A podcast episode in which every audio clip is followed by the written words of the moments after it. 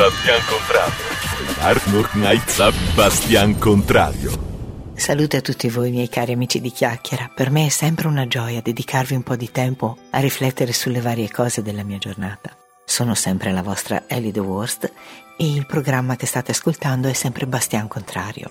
Oggi vorrei tornare su un tema che abbiamo già affrontato in passato, cercando di ampliarlo, di arricchirlo un po' e di offrirvene un panorama un pochino più ampio. Voglio parlare di nuovo del fatto di accogliere o non accogliere ciò che è diverso da noi. Avevamo già discusso un pochino insieme sul fatto che molto spesso tendiamo a lasciarci ingannare dal prendere in considerazione un singolo aspetto della persona che abbiamo davanti, a identificare la completezza della persona con quello specifico aspetto, rischiando poi di perderci tutto il resto che quella persona è. Oppure, al contrario, lasciandoci affascinare, lasciandoci incantare da quel singolo aspetto, per poi portarci a casa tutta un'incredibile serie di disagi e di fastidi nascosti dietro l'aspetto piacevole.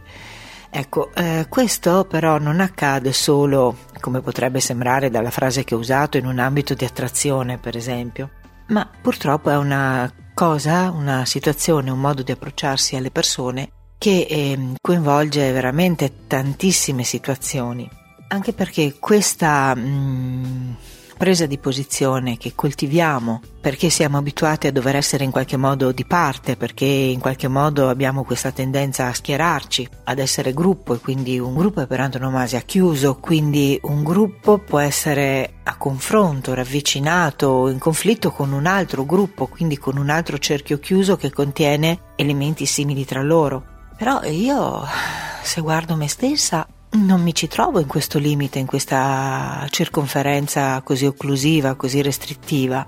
Io mi trovo molto spesso a, ad avere un aspetto di me stessa che bene si allinea con alcune persone, un altro che bene si armonizza con altre, un altro che completa o, o si compenetra con quello di altre ancora, senza però eh, farmi assomigliare in toto o farmi aggregare in toto con ciascun gruppo di queste persone.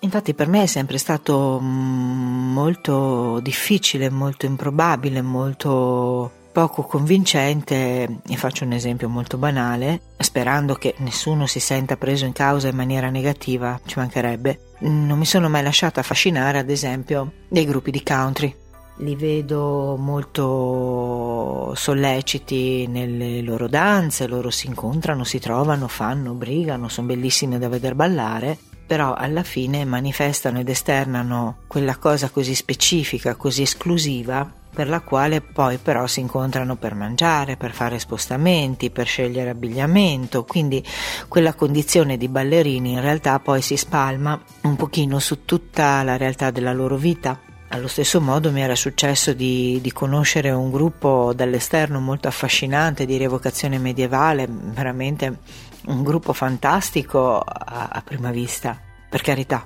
nulla da dire sui singoli componenti di questo gruppo, anzi ho avuto con alcuni membri di questo gruppo anche delle amicizie molto belle, però questo coinvolgimento in questo progetto, in questo gioco, in questo ruolo li portava, e non sto esagerando, a fare le vacanze insieme, a non poter festeggiare il proprio anniversario col proprio compagno in maniera intima e privata, a condividere della propria vita tutto anche quello che non avrebbe dovuto essere. Quindi questa inclusione all'interno di gruppi così specializzati, così specifici, ripeto, a me fa venire un pochino di voglia di, di sganciarmi, di sfuggire un po'. D'altro canto, però, con queste persone che ho conosciuto, e riprendo di nuovo il gruppo del country, riprendo di nuovo il gruppo de, dell'evocazione medievale e riprendo le amicizie che ho in mezzo, o che ho avuto in mezzo a questi gruppi. E non posso dire che la mia amica Cinzia sia una persona con la quale non mi trovo bene, anzi, con lei possiamo parlare di galline, ad esempio, una passione che condividiamo, e con lei possiamo parlare di bambini, lei è un'ottima maestra, io adoro i bambini possiamo parlare di natura, lei vive in un'altra zona rispetto a noi, ma sempre abbastanza selvaggia, sempre abbastanza mh, mm, naturale, sempre abbastanza libera, perché pur non abitando in piena montagna, Cinzia comunque vive in un, una zona collinare mh, mm, molto rurale, diciamo così. D'altro canto, quando frequentavo invece gli amici della rievocazione medievale, condividevo con alcuni di loro l'insegnante di teatro e quindi ci trovavamo a recitare, a fare degli spettacoli insieme. Poi avevamo con una di loro in particolare un interesse spirituale condiviso, per cui approfondivamo la conoscenza di alcuni aspetti, solo che davvero con questa persona, alla fine non è più stato possibile frequentarci perché tutto il suo tempo veniva inglobato e fagocitato da questa ricerca di, me- di rievocazione medievale, dalla costruzione dei bauli al, al confezionamento dei costumi, alla ricerca storica delle differenze tra una spada e l'altra, tra un elmo e l'altro, le acconciature delle damigelle, le acconciature delle principesse e quindi io che non ero così appassionata, ero semplicemente curiosa di questo mondo, sì, mi piaceva conoscerlo dall'esterno, ma senza per forza viverlo quotidianamente e pienamente, a un certo punto non ho più potuto avere uno spazio nella vita di questa amica. E quindi per questo dico ho avuto un'amicizia importante all'interno di questo gruppo. Gli esempi che vi ho portato sono comunque esempi su cose che tutto sommato sono positive, queste persone che vivono la loro realtà specifica e allo stesso tempo trovavano comunque lo spazio per vivere dell'altro. Ma la difficoltà più grande io credo che ce l'abbiamo quando ci lasciamo condizionare più che dai divertimenti, dai piaceri delle persone dal loro pensiero. E a questo proposito mi sentirete entrare in campo molto morbidamente per quanto riguarda la politica. Perché dico molto morbidamente? Semplicemente perché non mi sentirete assolutamente prendere le parti di uno o di un altro gruppo. Quello che io intendo quando dico politica intendo che comunque è un confronto di pensiero e di idee. O perlomeno questo dovrebbe essere, dovrebbe trattarsi di idee che si incontrano per tirare fuori un po' il meglio dall'uno o dall'altro. La politica di per sé poggia su ideologie, almeno a livello teorico. E spesso il problema grosso è che addirittura certe idee non sono così male finché non vengono messe in pratica da chi dice di sostenere un certo partito piuttosto che un altro, ma anche questi sono fattori molto soggettivi. Il punto è che eh, la politica, essendo così radicalmente legata anche a un, a un pensiero che la sostiene, per molte persone, e non sarebbe neanche sbagliato se le idee fossero chiare, per molte persone diventa la, la, filosofia sulla quale poggiare la propria vita. Ecco, io preferisco poggiare la mia vita sulla mia ricerca spirituale e sulla mia rivoluzione umana, cercando di migliorare sempre me stessa e senza lasciarmi condizionare da etichette di un certo tipo. Ma la politica, e anche questo può essere in un certo senso politica perché poi mi comporto di conseguenza, ma la politica, quella che riguarda i partiti, secondo me non si muove in modo molto migliore di quanto non si muovano le tifoserie da stadio. Quindi non importa più se un giocatore ha giocato bene o male, è un giocatore che fa schifo solo perché è della squadra avversaria. Purtroppo la politica che abbiamo adesso si comporta in questo modo. Accade spesso che eh, davanti a una buona proposta di legge, davanti a un, una cosa ben governata, solo per rilasciare il segno, quasi quasi come fa il cagnolino quando passa il segno al territorio, l'opposizione se arriva a sostituirsi lascia il suo segno cambiando radicalmente quello che è stato fatto per quanto fosse stato fatto bene. Ma restando nell'ambito più del quotidiano succede spesso che identifichiamo le persone in base all'idea politica che manifestano. E quindi eh, noi incontriamo delle persone che magari ci piacciono, con le quali magari andiamo d'accordo, con le quali magari collaboriamo, dalle quali magari siamo fortunatamente pronti ad imparare cose interessanti, con le quali condividiamo interessi, con le quali condividiamo qualche problema e qualche soluzione di qualche problema, con le quali magari ci si sostiene vicendevolmente nei momenti di piccola difficoltà quotidiana, banalità, ho finito lo zucchero, ti busso alla porta. Ecco, queste persone con le quali siamo generalmente a stretto contatto e con le quali ci relazioniamo molto bene, spesso all'improvviso, davanti all'insegna luminosa che ci rivela la loro posizione politica, eh, cancelliamo tutto o veniamo cancellati del tutto se non ci ritroviamo in accordo. Io comprendo che sia comprensibile, un gioco di parole, però non è giusto. Non è giusto perché?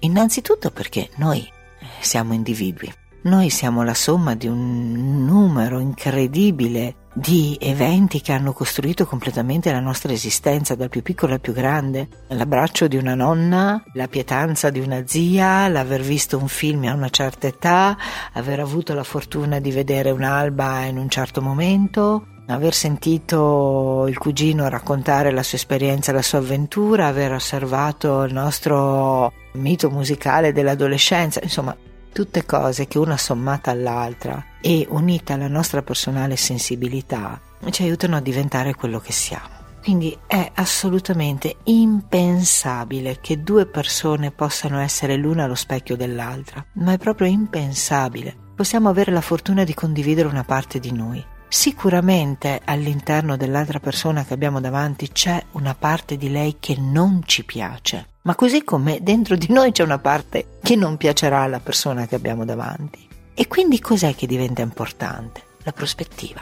E perché diventa importante la prospettiva? Perché è proprio grazie a questa che io posso decidere di osservare l'aspetto che mi unisce a questa persona l'aspetto che mi rivela la sua validità, eh, la sua importanza nella mia vita, la sua correttezza, insomma le sue qualità, oppure posso decidere di osservarla dal punto in cui vedo quell'unica zona d'ombra che non mi piace e che copre spudoratamente tutto il bello che c'è all'interno della persona che ho davanti.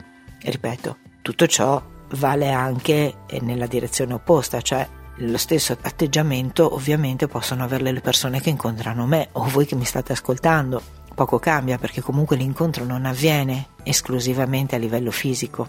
L'incontro vero avviene quando c'è una, un incontro mentale, un incontro di pensiero, un incontro di intimità, un, un incontro con l'essenza dell'altra persona. Poco conta avere delle immagini se poi non c'è un, una profondità dietro a queste immagini. E quindi ci troviamo a rinunciare, ripeto, spesso e volentieri a persone meravigliose solo perché poniamo il fuoco su una piccola parte permettiamo a quella piccola parte di oscurare interamente tutto il resto. Ma è davvero conveniente lasciarsi condizionare da un atteggiamento di questo tipo? Cioè, chi è che ne fa le spese alla fine? Io cerco sempre di parlare per me perché, come vi ho detto mille volte, e questo sono sicura di avervelo ripetuto più volte, ciascuno può parlare solo o di quello che ha sentito dire o visto, o di quello che sente in cuor suo in relazione alle cose. Non ci sono altre soluzioni. E quindi, come sapete, io di solito cerco di parlare per me, non perché sia più brava degli altri, ma perché se volete sentire me, forse è il mio pensiero che avete voglia di approfondire o, o di confrontare con il vostro. Quindi dicevo, eh, chi è che ha convenienza o non convenienza in questo atteggiamento? Io, eh, ripeto, per me preferisco scegliere di sforzarmi di mantenere il fuoco sull'aspetto della persona che ho davanti che mi piace. Questo mi permette due cose. La prima, forse più importante, che è quella proprio di, di sentirmi bene, di potermi relazionare con serenità con la persona che ho davanti. Quindi mi focalizzo su ciò che abbiamo in comune, sugli interessi che condividiamo, sui valori che condividiamo, perché è abbastanza difficile che non ci sia proprio nessun valore da condividere con qualcun altro. Per quante cose non si, non si aggancino, c'è sempre qualcosa su cui si può comunque appoggiare un incontro. E avendo questo atteggiamento così positivo, il risultato è che immediatamente io sto bene psicologicamente ma anche fisicamente, non mi sento a disagio, non mi sento nervosa, non mi sento strana, non mi sento fuori posto, non mi sento tirata, non mi sento tesa, non mi sento con la spinta a voler andare via. E, e l'altro effetto collaterale di questo stato vitale è che molto probabilmente anche l'altra persona avrà un atteggiamento simile al mio, magari non uguale, ma sicuramente sarà difficile entrare in vero e proprio contrasto. Ci sono situazioni in cui qualcuno ti attacca prima ancora di sapere chi sei, ma questa è un'altra cosa, queste sono delle persone che non hanno nessuna intenzione di avere la benché minima relazione, si parte da un pregiudizio bello carico e aiuto. Una situazione di questo tipo è proprio una di quelle di cui non ho nemmeno voglia di approfondire. Però eh, parlando della quotidianità medio normale delle persone, insomma io credo veramente che riuscire a eh, accogliere queste differenze sia fondamentale. Così come è fondamentale anche un, un, altro aspetto, secondo me, molto inerente a questi argomenti di cui ho parlato fino adesso. purtroppo è inutile che ce la raccontiamo. Mm, la maggior parte di noi prende posizione nella propria vita non tanto per una competenza acquisita e quindi dopo aver approfondito, aver fatto una ricerca, aver fatto uno studio, aver speso del tempo per conoscere bene una cosa in tutti i suoi aspetti, ma prende una posizione in base alla convinzione che si fa in relazione a una determinata cosa. Intanto c'è da dire che la conoscenza di un aspetto della vita difficilmente ci appartiene perché è anche una cosa banale come fare una seggiola, banale, banale per gli artigiani di una volta, ma banale nel senso che una seggiola ce l'abbiamo tutti in casa. Anche solo fare una seggiola però ha i suoi segreti, ha le sue tecniche, ha le sue sorprese, può essere migliorata. E perché il legno può essere di un tipo, può essere di un altro, può essere impregnato in un modo, può essere lavato in un altro, può essere lavorato con certi strumenti, con altri strumenti, per cui sì, la seggiola è una seggiola, ma quanto può ampliarsi la conoscenza relativa all'oggetto seggiola? Quanto può diventare modulato e, e, specifico e, e ricco e variato il concetto di seggiola e quanto ci si può aggiungere, quanto ciascuno di noi potrebbe mettere il suo apporto. E torno a dire l'altezza delle gambe, sottili, dritte, curve, lavorate, colore naturale, laccate, lucidate, più tonalità di colore, tessuto su, sulla seduta, cioè sono veramente un'infinità. Quindi anche quando si toccano argomenti più seri, argomenti più delicati, argomenti più importanti e noi prendiamo una posizione, in realtà ci lasciamo semplicemente trasportare dalla pancia, come si suol dire, quindi dalla simpatia che la posizione in sé o chi ha parlato della posizione ci suscita. Questo però non significa che siamo nel giusto. Peggio ancora, non significa che esista all'interno di quella cosa un giusto e uno sbagliato, anche se in apparenza sono contrapposti. Molto più spesso le cose, anziché essere opposte, sono complementari, dove per complementare io intendo parti che unite fanno un tutto. Invece noi abbiamo questa bruttissima tendenza a pensare che tutte le, le cose, tutte le realtà, tutte le situazioni siano assolute ma io non ho assolutamente ragione. Io ho la mia parte di ragione. A tal proposito vi, faccio, vi racconto un aneddoto che avevo letto tempo fa su qualche libro, sempre di qualche filosofia orientale. Racconta di mh, mm, questo giovane che si reca da un maestro e gli chiede di rivelargli cosa sia la verità. Il maestro, senza scomporsi, gli dice siediti e ordina che gli vengano portati 12 personaggi ciechi e un elefante. Poi, sempre tenendo in disparte il giovane, fa avvicinare questi personaggi non vedenti all'elefante e, e gli dà un tempo limitato per uh, prendere confidenza, conoscenza con l'animale. Scaduto il tempo, richiama queste persone che ha posto a conoscenza dell'elefante a raccontare ciascuno la sua verità. E quindi uno dice, ah, un elefante è una parete molto grande e un po' irsuta e calda. Un altro dice: Ma cosa stai dicendo? Un elefante è come un serpente, ti avvolge ed è pure umido. L'altro ancora, che invece aveva toccato la zampa, dice: Ma no, ma un elefante in realtà è una sorta di tronco. Sì, un po' irsuto, però è un tronco, è una cosa verticale, poi si allarga. Forse potrebbe essere un albero, anche se non l'ho mai visto da come me l'hanno descritto. L'altro dice: Ma no, un elefante ti fa aria, è un ventaglio perché ciascuno di questi personaggi aveva avuto modo, nel breve tempo che gli era stato concesso, di approfondire la conoscenza con una singola parte dell'animale stesso. Quindi la domanda qual è la verità decade in se stessa. Chi di queste persone non aveva la verità? Tutte avevano la verità. Tutte avevano la loro parte di verità. E questa verità non era necessariamente opposta, in contrapposizione, negante dell'altra era una parte. Quindi anche quando noi ci troviamo vicino a persone che veramente la pensano in un modo del tutto diverso da noi, forse, dico forse perché non è facile neanche per me, cioè sono quelle cose che sto mettendo in gioco con voi, ma per ricordarle più specificatamente a me stessa probabilmente. Dicevo, quando appunto qualcuno è in una posizione diversa dalla nostra, dovremmo veramente sforzarci di accoglierla senza la pancia, senza il pregiudizio, senza la, il preconcetto, senza la preconvinzione che quella cosa sia sbagliata o non vada bene o non possa esistere perché è diversa dal nostro pensiero. Ecco, alla fine la puntata di oggi doveva arrivare a questo, cioè proprio a spingerci a riflettere sul fatto di quanto non dobbiamo concentrarci su singoli aspetti, perché la persona, come l'elefante, è fatta di mille parti di verità. E possiamo, per fortuna, rispetto ai non vedenti della, della storiella, possiamo entrare in relazione con la verità in un altro modo.